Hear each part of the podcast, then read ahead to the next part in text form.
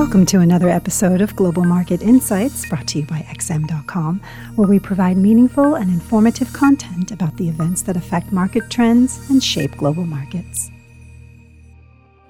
It's Friday, October twenty-seventh. This is the Market Comment Podcast at X M dot com by Mario Cagliariagos. I'm Christina Marujas. Another stormy week for global markets comes to an end as investors continue to grapple with a range of risk factors, from a lukewarm earnings season to the heightened volatility in bond markets to the unfolding geopolitical crisis. On the bright side, economic growth in the United States clocked in at four point nine percent in annualized terms in the third quarter, easily surpassing forecasts. Consumer spending and public investment did most of the heavy lifting, although there was also an element of inventory rebuilding by businesses. Hence, an encouraging G D P report overall. And yet, the dollar was unable to rally as the implied probability for future Fed rate hikes declined somewhat and U S yields edged lower in the aftermath. It seems that traders attached greater emphasis on the core P C E inflation print, which came in cooler than expected, fueling speculation that the Fed has done enough for this cycle. Either way, the dollar currently enjoys the strongest economic growth among the major economies and offers the highest real yields, a combination that can keep the reserve currency supported, especially when considering its safe haven qualities and the lack of any attractive alternatives in the F X arena. Wall Street suffered more damage yesterday and is headed for losses of almost two percent this week.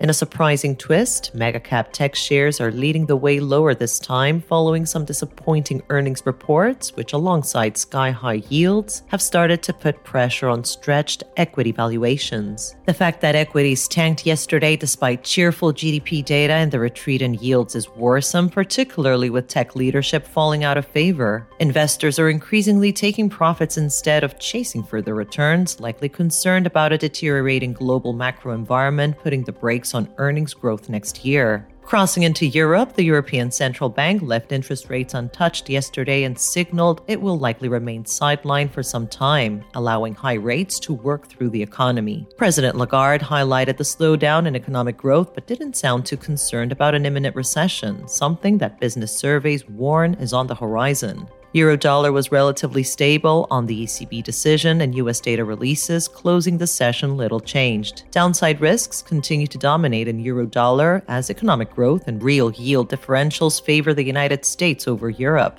Geopolitical tensions that result in higher energy prices can also put pressure on the pair. In the geopolitical sphere, tensions continue to escalate after the United States carried out airstrikes against Iran-backed targets in Syria in retaliation to a series of attacks against U S military personnel stationed in the Middle East since the Israel-Hamas conflict began. Gold and oil prices moved higher in the aftermath as these instruments have served as barometers for geopolitical market stress this month. Gold also received a boost from the retreat in real yields, although the one thousand nine hundred eighty-five dollars region continues to block any advances. The question that's keeping investors awake at night is whether Iran will somehow be dragged into this conflict. If that does not happen, the safe haven demand for gold might begin to evaporate. As we saw, after Ukraine was invaded, markets can learn to live with geopolitical tensions as long as the situation is relatively stable. As for today, there's a deluge of U S data releases on the agenda that include the Fed's favorite inflation metric, the core P C E price index.